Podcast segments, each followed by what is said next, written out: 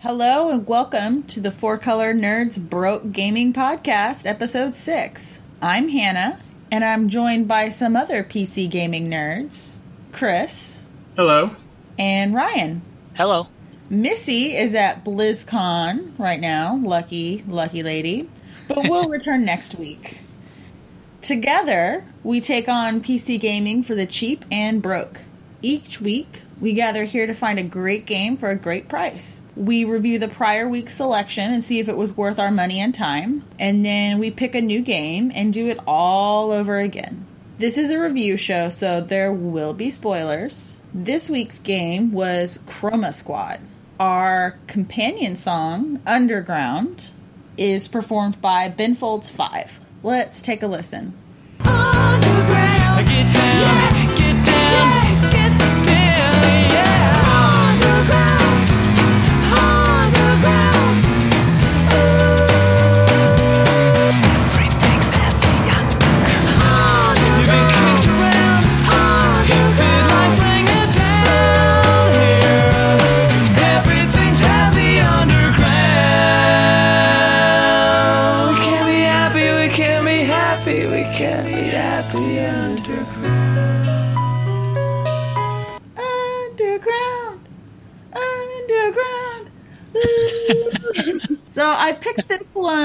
Because it sounded just poppy and catchy and kind of discussed getting famous and being famous and what that means. To go into the review, part of the gameplay is managing a little bit of social media and growing fans. So Yep. I figured this song was pretty appropriate. Chroma Squad was developed by Behold Studios. It was distributed by Behold Studios and Bandai Namco Entertainment. It was released in April of 2015. It is available on Windows, OS X, Linux, PlayStation 3, 4, and Vita, and the Xbox One. And we purchased it on Humble Bundle for $1. I really liked this one. It had a, a nice kind of basic strategy style that was it wasn't too hard. It didn't have a whole lot of obscure rules and everything. It didn't describe everything perfectly, so it took a little bit of trial and error. But uh, once you get the hang of it, it was pretty good. Yeah, I didn't think it was that difficult to get what you were supposed to do and how to do it. The team ups were the only thing that was a little odd and took me a couple tries to get right. Yeah, I never quite got that one right, and that was kind of frustrating. But yeah, like the final attack. Oh, where you get all of everybody around and then you all turn into like beams of light and attack the drop down in your heroic poses to attack people. That was great. Yeah. I never quite got them lined up right, and I was pretty sure I did, but I don't know. When I was looking at this game before I actually played it, everything that I like really should have made me like this game. It's a turn based game, it's a strategy game. There's some, like you said, some managing of fame and resources, so you're trying to gather fans and, you know, accomplish pretty clear objectives. But I really did not like this game. And the game is very popular and very highly reviewed, so I think I am in the minority on this one. Graphics really bugged me. I found them, although they're retro, and if you like that, you may enjoy that. I think in comparison to like Rogue Legacy, even though its graphics were retro, they were a lot cleaner and more readable, but I was not happy with it. Yeah, I think the graphics were so retro, it brought in the elements of retro games where it was somewhat difficult to position yourself in, on the in the gameplay because it was so hinky. I think when I was watching you, you made the mistake a couple times of clicking on the figure instead of at the tile at its feet, so you would end up moving your person to the wrong spot. Yes, so many times. And there's Yep. like no undo button, which would have been nice for like that move or something like that. Just because like my mouse is a little sensitive, so I accidentally just clicked a couple times and put somebody in the wrong spot. Or just, I don't know, make if, if you're gonna go full retro like that, then just be like, okay, you have to use arrow keys to navigate. I mean, that would have been somewhat irritating, but I think I would have gotten used to it as opposed to just misclicking all the time and then messing up my moves. I mean, the game had a, an enjoyable tone to it. Like it kept things kind of light and breezy, but I also found the game to be very slow. Yeah. Because they'll have like a dialogue box, and to make the dialogue box progress, you have to click on it. Yeah. It just dragged in that regard Mm-hmm. to me. Yeah, this is one of the few times I spent a dollar on a humble bundle and got three games and felt like I did not get my my money's worth. I really didn't like it. I don't know. I still enjoyed it. I really liked customizing my squad. That was a lot of fun, and like you get to set your squad's name and their colors and their special move and all that stuff. That was pretty neat. I enjoyed that. That part reminded me a little bit of maybe XCOM, where you can do that as well. Yeah. Yeah, I think they're definitely, you know, a nod to that. it always made me smile to have them like shout it out in the middle of the fight. I think I liked everything about the game, but the actual strategy, turn based, the gameplay part. I liked managing everything. I liked the story. I liked the crafting. I just. I think I liked the bits of humor here and there. Agree with Ryan. The dialogue parts just really dragged. I also didn't like how the camera kind of just snapped from one side to the other while people were talking, and that bothered me a lot while I was playing it. It kept pulling me out of the game when it would happen because I think it, it just kind of made me physically uncomfortable sometimes. I guess they needed a little better indication for who was talking than just centering the camera on them. I mean, I think they moved a little bit, like they would strike a little pose or something. They're so small and pixely that it can still be kind of hard to see. They all kind of fidgeted a little bit too, so it was hard to tell from the I'm talking now pose from the doopy doopy doop fidget. I also think the more you like Power Rangers or grew up with Power Rangers, the more you will like this Yeah. game. Power Rangers is not a show I grew up with. It's a show I watched my younger brother watch. So I don't have as many fond memories maybe as some other players do. So I could see how you might feel some nostalgia for that. The retro part of it, it reminded me of like a very early Nintendo game rather than like a retro where it's like maybe a Super Nintendo game. Just was unclear. I don't mind retro, but I felt like it was unclear. It was suggesting what things are rather than actually looking like a pixelated version of what they were supposed to look like. Did enjoy the music. The music was really good in this game, I think. I'll give you that. The music was pretty decent. Especially that opening theme song. I just sat there and listened to that a while on the menu screen. yes, you did. With the horns and everything. Oh, it was good. I enjoyed it. I think I enjoyed almost every part of, of the game except the actual gameplay.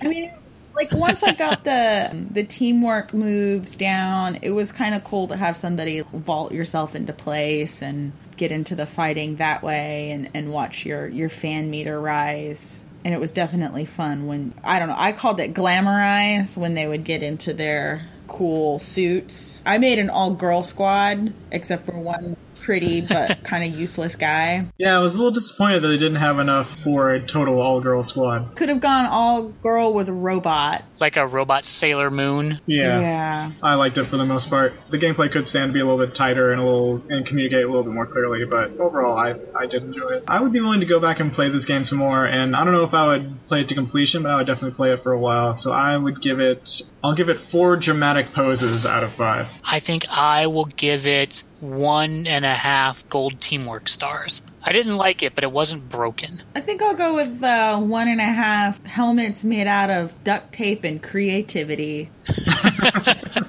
Yeah, I did really like the story. The you know you're on a shoestring budget and stringing everything together with pieces of plastic and duct tape and all that, and some spray paint and making your own show. The ideas behind the game, the premise and the tone that it's going for, I like. I just I found the execution to be lacking. Yeah.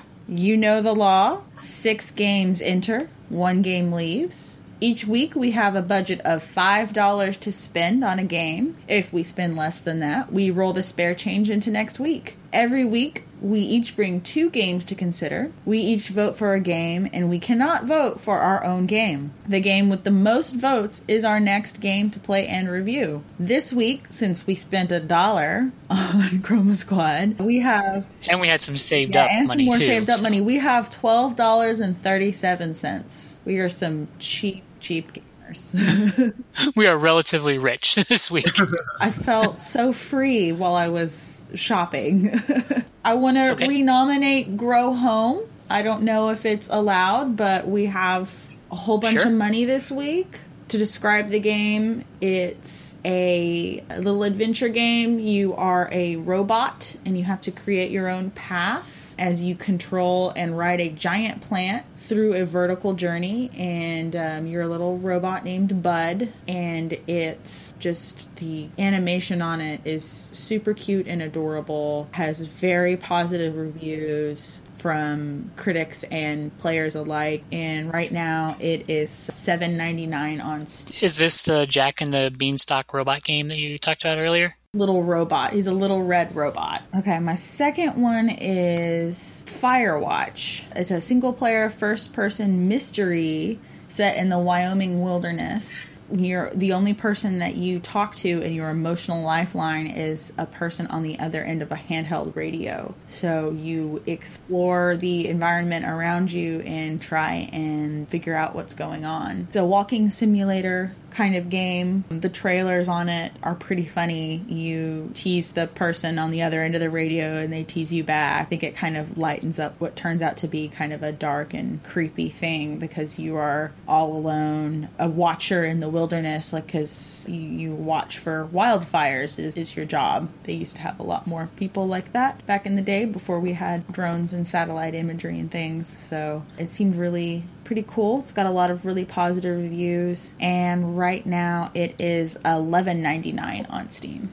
Eleven ninety nine. All right. I'm really pushing it. So my first game is South Park: The Stick of Truth, which is right now is uh, six ninety three on G2A. I think it's also under our budget on Steam as well. So South Park: The Stick of Truth, in addition to being a really funny multi-part episode of South Park, is also one of the better role-playing games I've played in many years. It is authentic to South Park. Now, whether that's going to be a positive for you or a drawback really depends on what if you like South Park or not. But I'm telling you, even if you're just kind of marginal on the show and don't like it, the actual gameplay itself is actually good, which is rare for a licensed game where you'll get something that's actually worthwhile playing. Reminds me a lot the combat system of like maybe a Final Fantasy game where it is kind of like turn-based and you know you have your character and you have all these different moves you can do based on your class and you select the guy and he kind of runs mm-hmm. forward and does his attack tells you how much damage he has then he kind of runs back. You get to make your own character. You're playing the new kid who moves into the neighborhood. And there is if you've ever seen the episodes where they have their where they basically play their fantasy larps you're with cartman as the human you know knights and wizards and, and all of that against the other kids in the neighborhood or elves so you wander around all the locations from the show and get ambushed by elven raiding parties and assault Mongolian hmm. towers that are trying to take over the Chinese restaurant. And if you like South Park, it's it's a pretty darn good game. I played it before, I haven't played it to completion, but I'm, I'm looking forward to it if we decide to vote on it. I do know they didn't they like they scrapped the game at least once and completely restarted it because they were unhappy with it. So they, I do know that they toiled on it. yeah, and the second uh, South Park game is coming out soon, The Fractured Butthole. Yeah, I'm looking forward to that one. That one looks good. You're looking forward to the fractured butthole. Yes, in fact I am. My second game is 1979 Revolution Black Friday, uh, which is 884 on G2A. And this story is set in 1979 in Tehran, and you are an Iranian student who's been abroad, and you're back home visiting when the Shah is overthrown, and in those days of Oh. chaos, you are experiencing what's going on and wandering around, and the game doesn't have a set path. Whether you choose to support the revolution or not support the revolution, you're going to find lots of characters who present to me like as an american something that i i know about but it's hard sometimes to see it from all points of view. And i like that idea of an immersion to understand why people might feel compelled to do what they do. You know the the revolution was popular very popular and continues to enjoy a lot of support. So it's interesting to me anyway to step into a role and see what's going on and why you might choose to do things or or not do things what you want to support or not support and the gameplay itself looks very crisp, very good. The graphics look great. I've heard very positive reviews from it. When it first came out, it's obviously a very controversial game. I heard some interviews with the people who created it. and It just sounds very, very interesting to me. Kind of on opposite ends of the role playing game spectrum with South Park and the Iranian Right. Revolution. So, How much is Iranian Revolution game? 1979 Revolution Black Friday is 884, 884. Chris, what do you have for us? Alright, my first game is Transistor, and it is a sci fi action uh, RPG. It's from the same guys who made Bastion. I think it's Supergiant, and it is currently $4.99 on GOG.com. And this game is, for one, absolutely beautiful. The graphics are really good. It has a wonderful art style, and the music and narration is pretty top notch as well. It's got a pretty interesting story going on. Your main character is mute. Their voice has been stolen somehow, and the other main character, the sidekick, has essentially died and been absorbed into the transistor, which is the weapon that she is using, and he is the only one who can speak. So we have a mute character and then a guy who can only speak. The relationship is actually surprisingly good there. Interesting. Pretty neat, like semi turn based uh, battle system, too. I remember it being pretty interesting. And my second game, if we want to uh, spend a lot of our money, is Stardew Valley, which is $11.19 on GOG.com. And it is a farming game, and it's really awesome. I've played it a lot. I bought Stardew Valley for my fiance, and she plays it all the time. I haven't played it myself because I can't pry it out of her hands. well, now's your chance. I just checked on Steam, and I've put, I think, almost 80 hours into this game. Hannah, are you very familiar with uh, Stardew Valley from watching me play it it at all? looks cute. It kind of looks like uh, what I end up doing every time I play Minecraft. So I start a farm and I get comfortable, and then I get bored with the game.